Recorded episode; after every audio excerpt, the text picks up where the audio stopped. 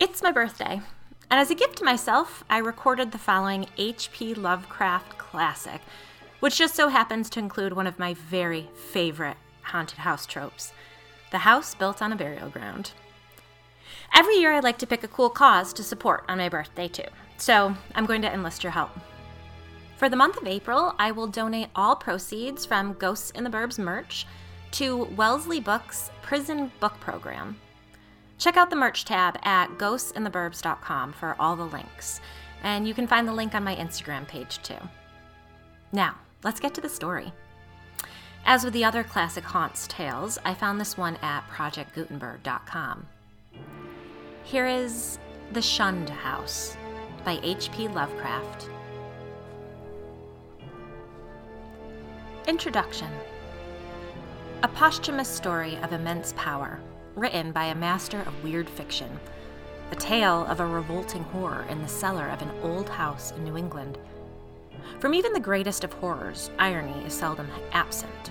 Sometimes it enters directly into the composition of the events, while sometimes it relates only to their fortuitous position among persons and places. The latter sort is splendidly exemplified by a case in the ancient city of Providence, where in the late 40s, Edgar Allan Poe used to sojourn often during his unsuccessful wooing of the gifted poetess Mrs. Whitman. Poe generally stopped at the Mansion House in Benefit Street, the renamed Golden Ball Inn, whose roof has sheltered Washington, Jefferson, and Lafayette.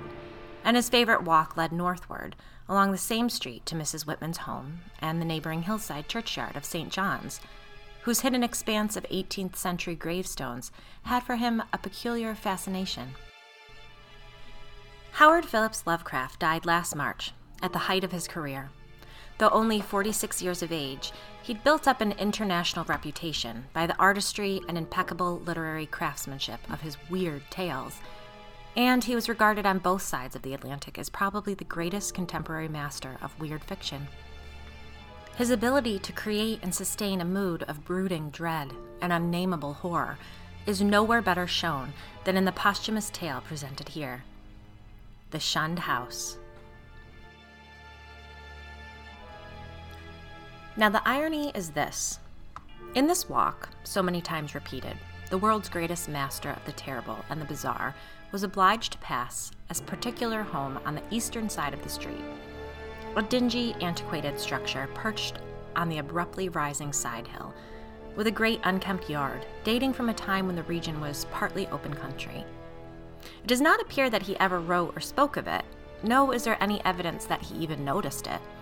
And yet, that house, to the two persons in possession of certain information, equals or outranks in horror the wildest fantasy of the genius who so often passed it unknowingly, and stands starkly leering as a symbol of all that is unutterably hideous.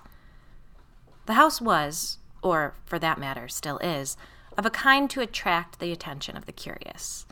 Originally a farm or semi farm building, it followed the average New England colonial lines of the middle 18th century.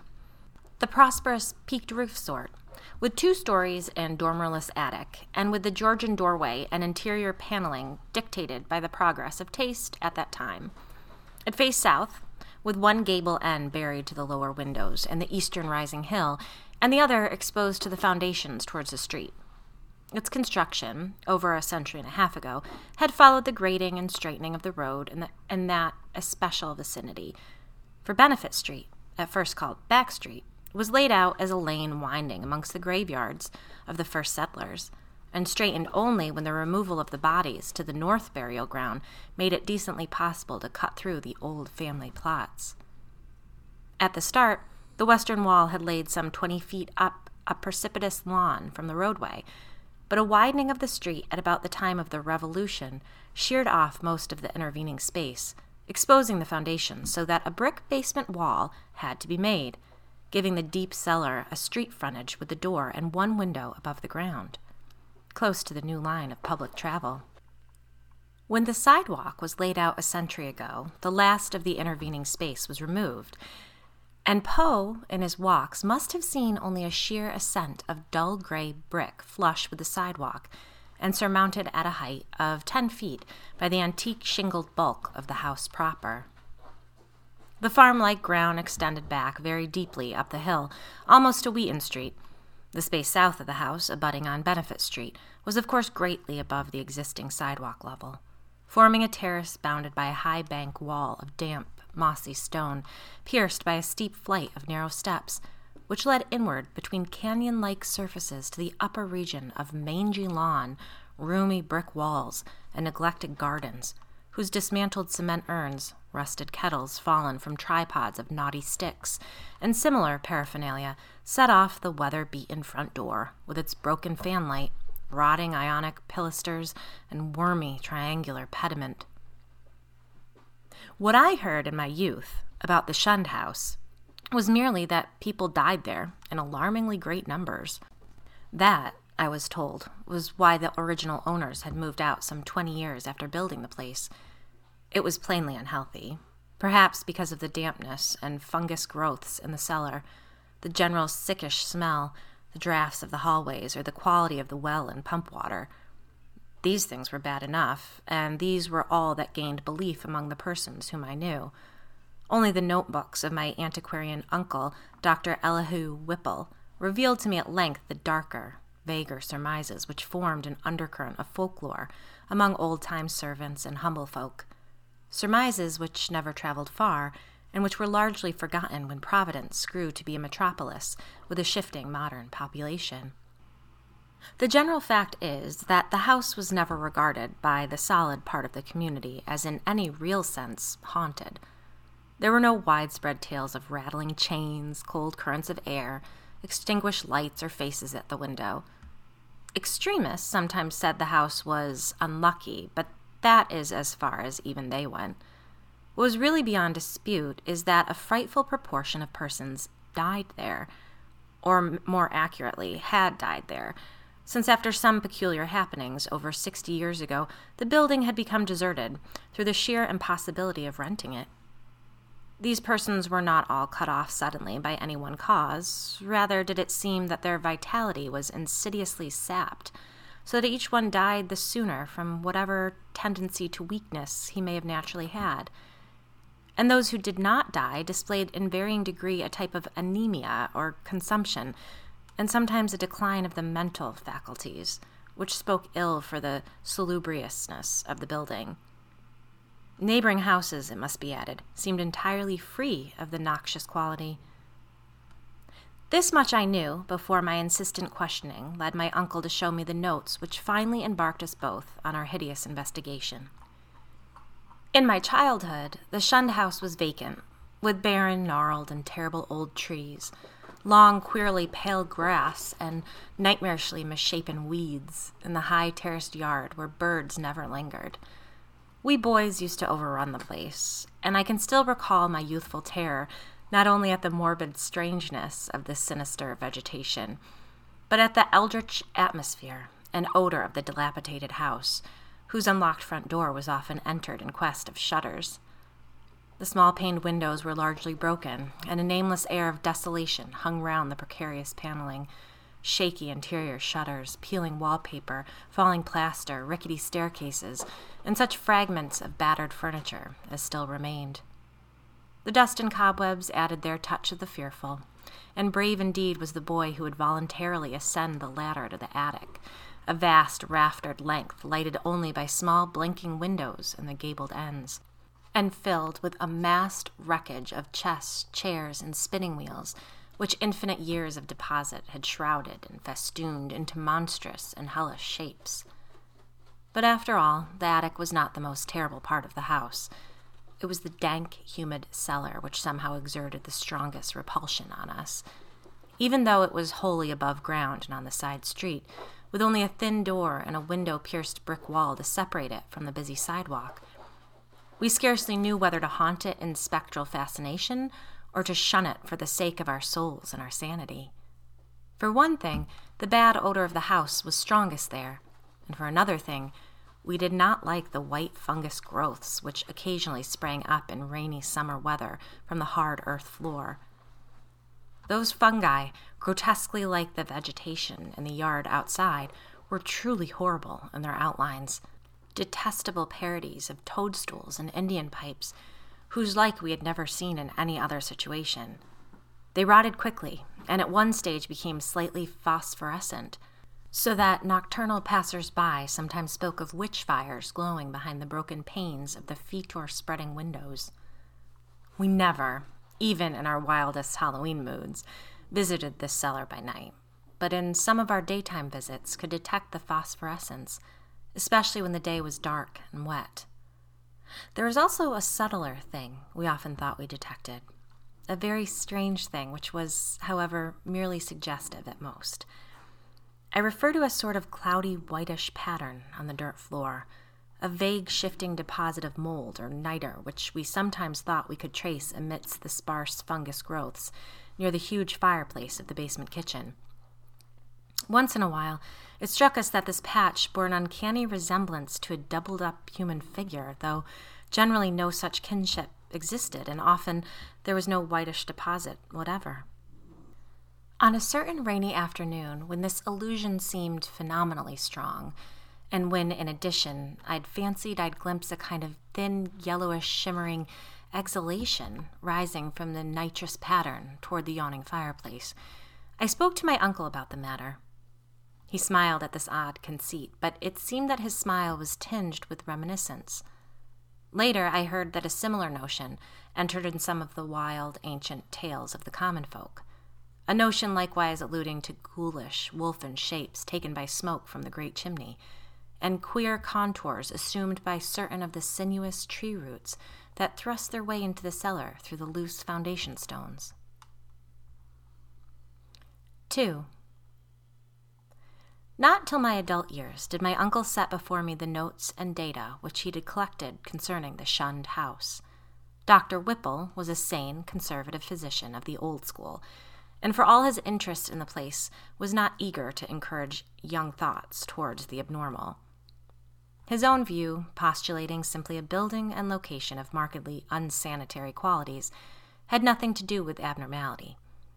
But he realized that the very picturesqueness which aroused his own interest, would in a boy's fanciful mind take on all manner of gruesome imaginative associations. The doctor was a bachelor, a white haired, clean shaven, old fashioned gentleman, and a local historian of note, who had often broken a lance with such controversial guardians of tradition as Sidney S. Ryder and Thomas W. Bicknell. He lived with one manservant in a Georgian homestead, with knocker and iron railed steps, balanced eerily on the steep ascent of North Court Street, beside the ancient brick court and colony house where his grandfather, a cousin of that celebrated, celebrated privateersman, Captain Whipple, who burnt His Majesty's armed schooner Gaspee in 1772, had voted in the legislature on May 4th, 1776, for the independence of the Rhode Island colony. Around him, in the damp, low ceiling library with the musty white paneling, heavy carved over mantel, and small paneled vine shaded windows, were the relics and records of his ancient family, among which were many dubious allusions to the shunned house in Benefit Street. That pest spot lies not far distant, for Benefit runs ledgewise just above the courthouse along the precipitous hill up which the first settlement climbed. When, in the end, my insistent pestering and maturing years evoked from my uncle the hoarded lore I sought, there lay before me a strange enough chronicle, long winded, statistical, and drearily genealogical as some of the matter was, there ran through it a continuous thread of brooding, tenacious horror, and preternatural malevolence, which impressed me even more than it had impressed the good doctor.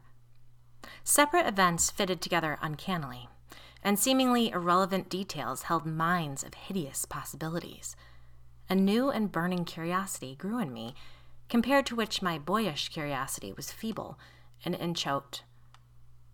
The first revelation led to an exhaustive research, and finally to that shuddering quest which proved so disastrous to myself and mine. For at the last, my uncle insisted on joining the search I had commenced, and after a certain night in that house, he did not come away with me. I am lonely without that gentle soul, whose long years were filled only with honor, virtue, good taste, benevolence, and learning.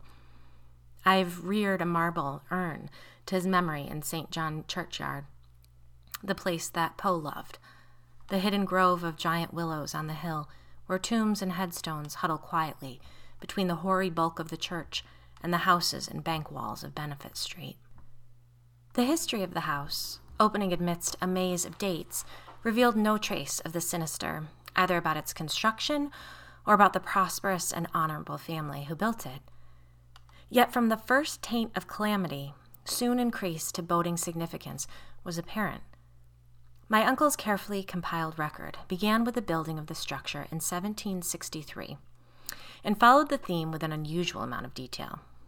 The shunned house, it seems, was first inhabited by William Harris and his wife, Rhoby Dexter, and their children, Elkanah, born in 1755, Abigail, born in 1757, William Jr., born in 1759, and Ruth, born in 1761.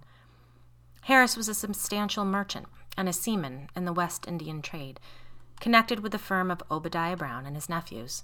After Brown's death in 1761, the new firm of Nicholas Brown and Company made him master of the brig Prudence, Providence built of 120 tons, thus enabling him to erect the new homestead he desired ever since his marriage. The site he'd chosen, a recently straightened part of the new and fashionable back street, which ran along the side of the hill above crowded Cheapside, was all that could be wished, and the building did justice to the location. It was the best that moderate means could afford, and Harris hastened to move in before the birth of a fifth child, which the family expected. That child, a boy, came in December, but was stillborn. Nor was any child to be born alive in that house for a century and a half. The next April, sickness occurred among the children, and Abigail and Ruth died before the month was over. Dr. Job Ives diagnosed the trouble as some infantile fever, though others declared it was more of a mere wasting away or decline. It seemed, in any event, to be contagious, for Hannah Bowen, one of the two servants, died of it in the following June. Eli Liddeason, the other servant, constantly complained of weakness and would have returned to his father's farm in Rehoboth, but for some attachment for a Mehitabel Pierce, who was hired to succeed Hannah. He died the next year. A sad year indeed, since it marked the death of William Harris himself, enfeebled as he was by the climate of Martinique, where his occupation had kept him for considerable periods during the preceding decade. The widowed Rhoby Harris never recovered from the shock of her husband's death, and the passing of her firstborn, Elkanah, two years later, was the final blow to her reason. In 1768, she fell victim to a mild form of insanity and was thereafter confined to the upper part of the house, her elder maiden sister, Mercy Dexter, having moved in to take charge of the family. Mercy was a plain, raw boned woman of great strength, but her health visibly declined from the time of her advent. She was greatly devoted to her unfortunate sister and had an especial affection for her only surviving nephew, William, who from a sturdy infant had become sickly, spindling lad.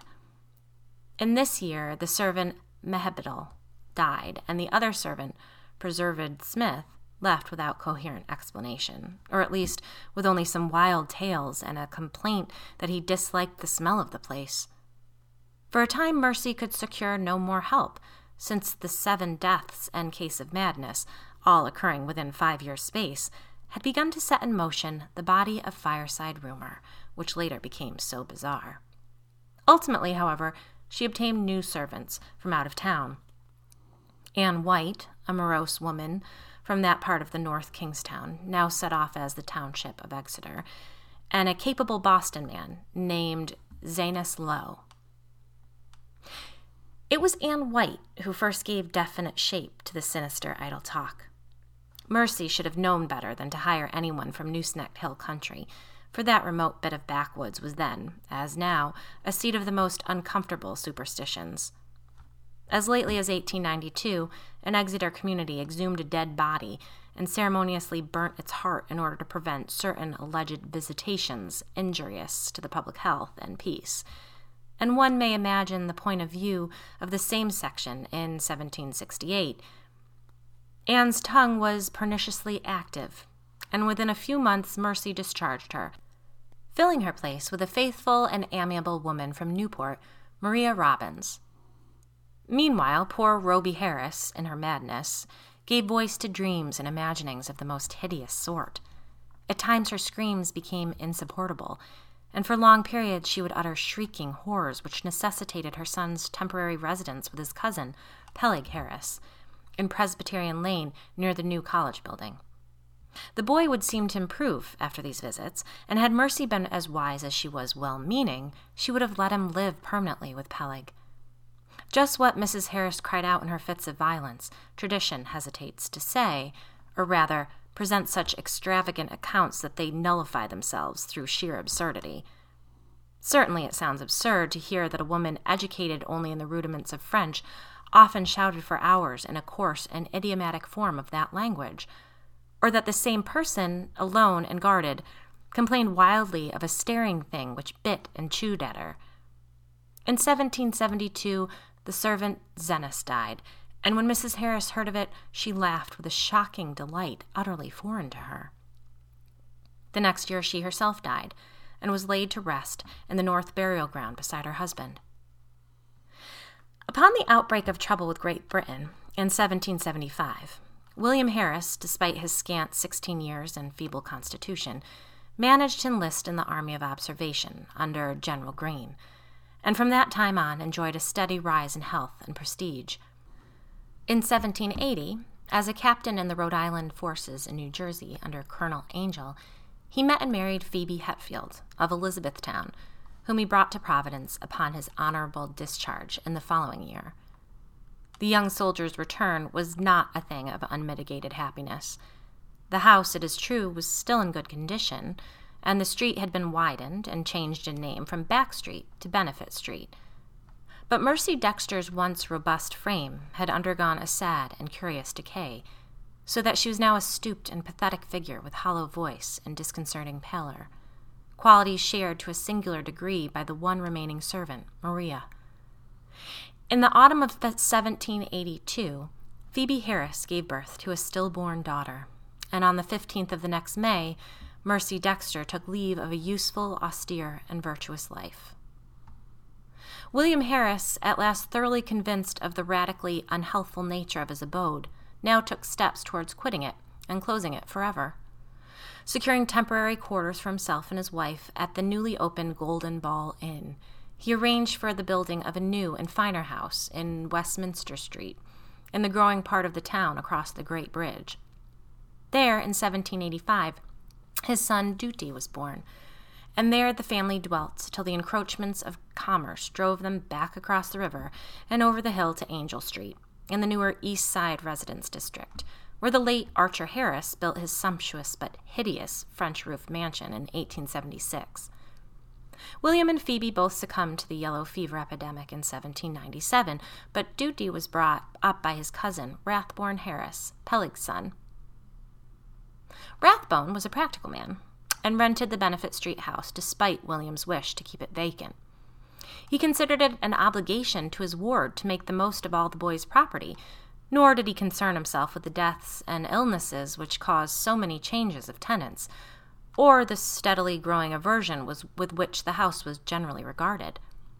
It is likely that he felt only vexation when, in 1804, the town council ordered him to fumigate the place with sulphur, tar, and gum camphor on account of the much discussed deaths of four persons, presumably caused by the then diminishing fever epidemic.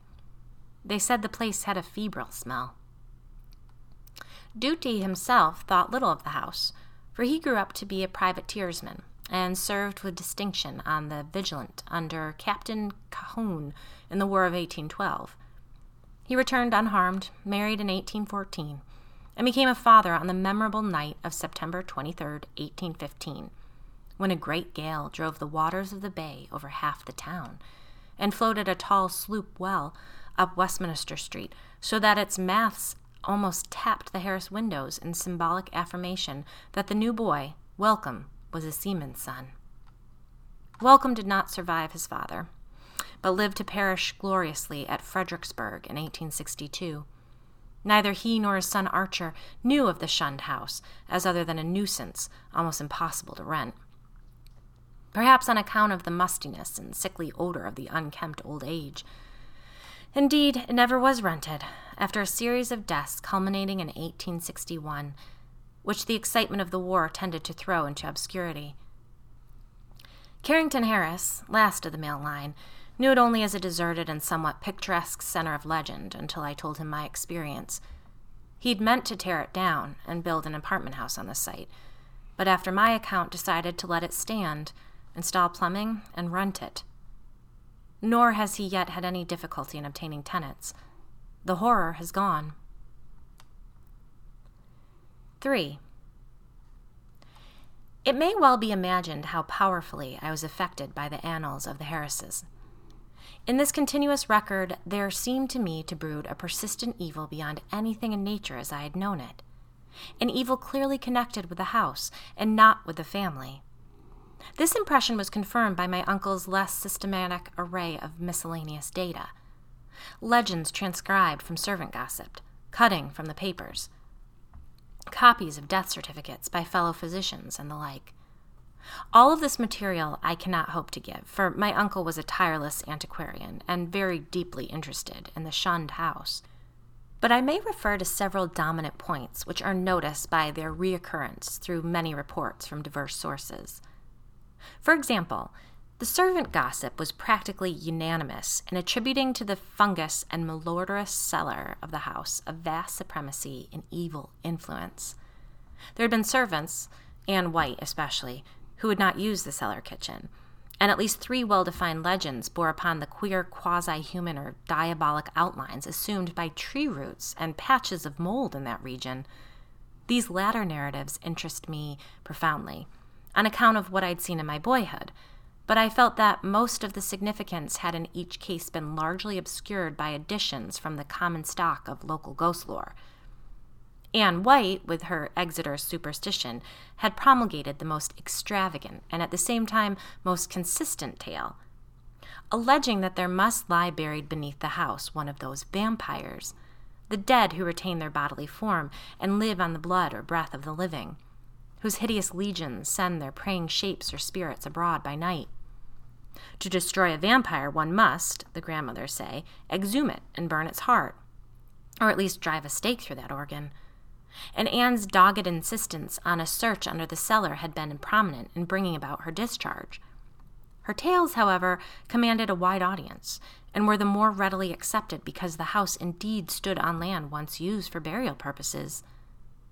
To me, their interest depended less on this circumstance than on the peculiarly appropriate way in which they dovetailed with certain other things. The complaint of the departing servant preserved Smith, who had preceded Anne and never heard of her, that something sucked his breath at the night. The death certificates of the fever victims in 1804, issued by Dr. Chad Hopkins, and showing the four deceased persons all unaccountably lacking in blood, and the obscure passages of poor Rhoby Harris's ravings, where she complained of the sharp teeth of a glassy eyed, half visible presence.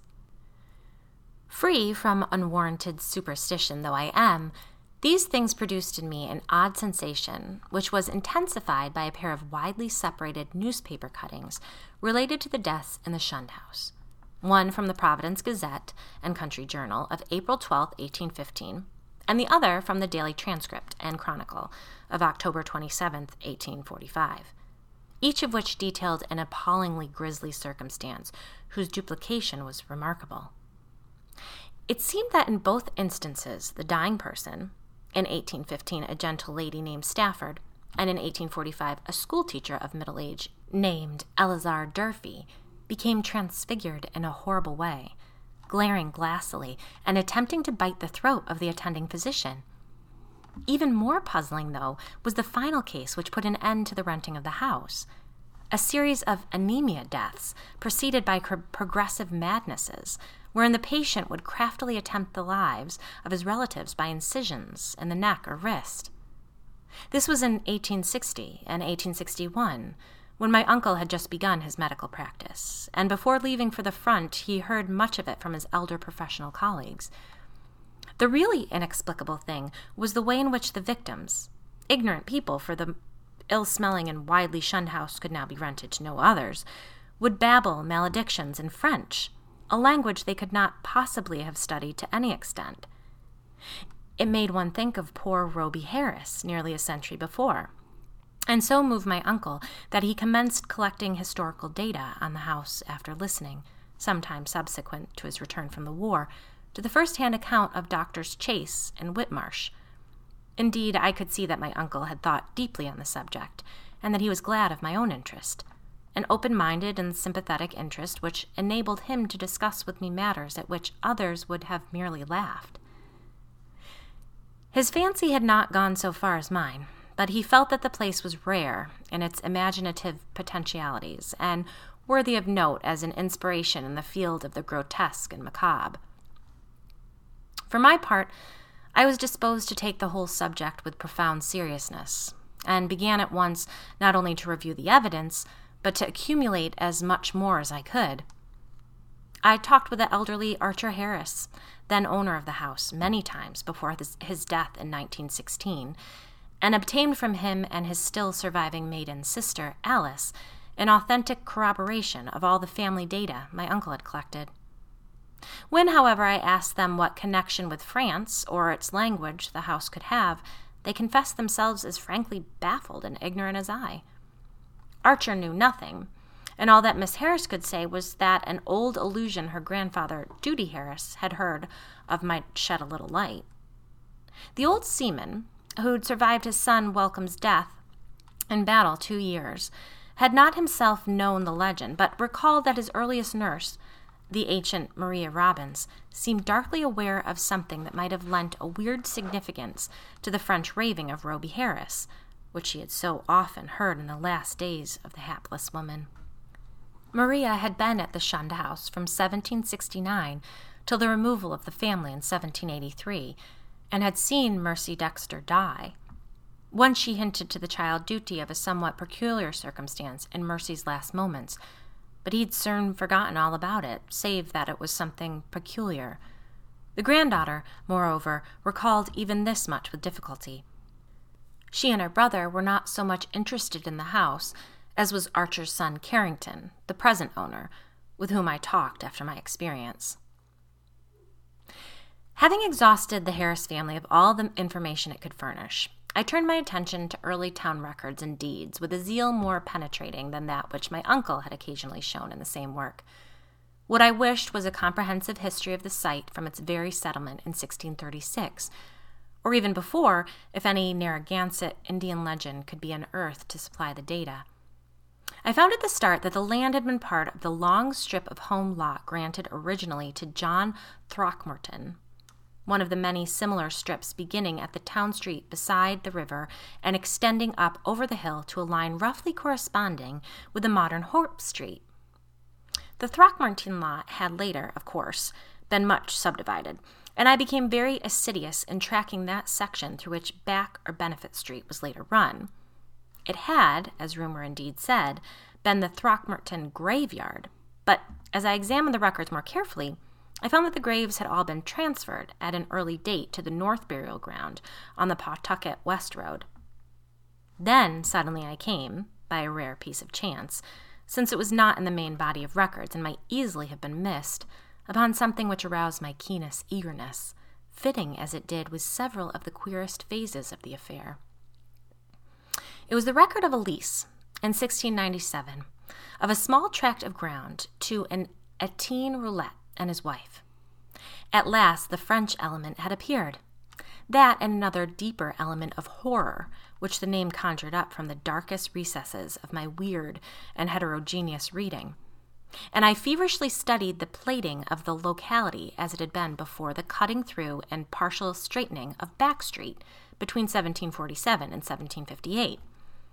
I found what I'd half expected that there were that where the shunned house now stood, the Roulets had laid out their graveyard behind a one story and attic cottage, and that no record of any transfer of graves existed. The document indeed ended in much confusion and I was forced to ransack both the Rhode Island Historical Society and Shepley Library before I could find a local door which the name of Etienne Roulet would unlock. In the end, I did find something. Something of such vague but monstrous import that I set about at once to examine the cellar of the shunned house itself with a new and excited minuteness.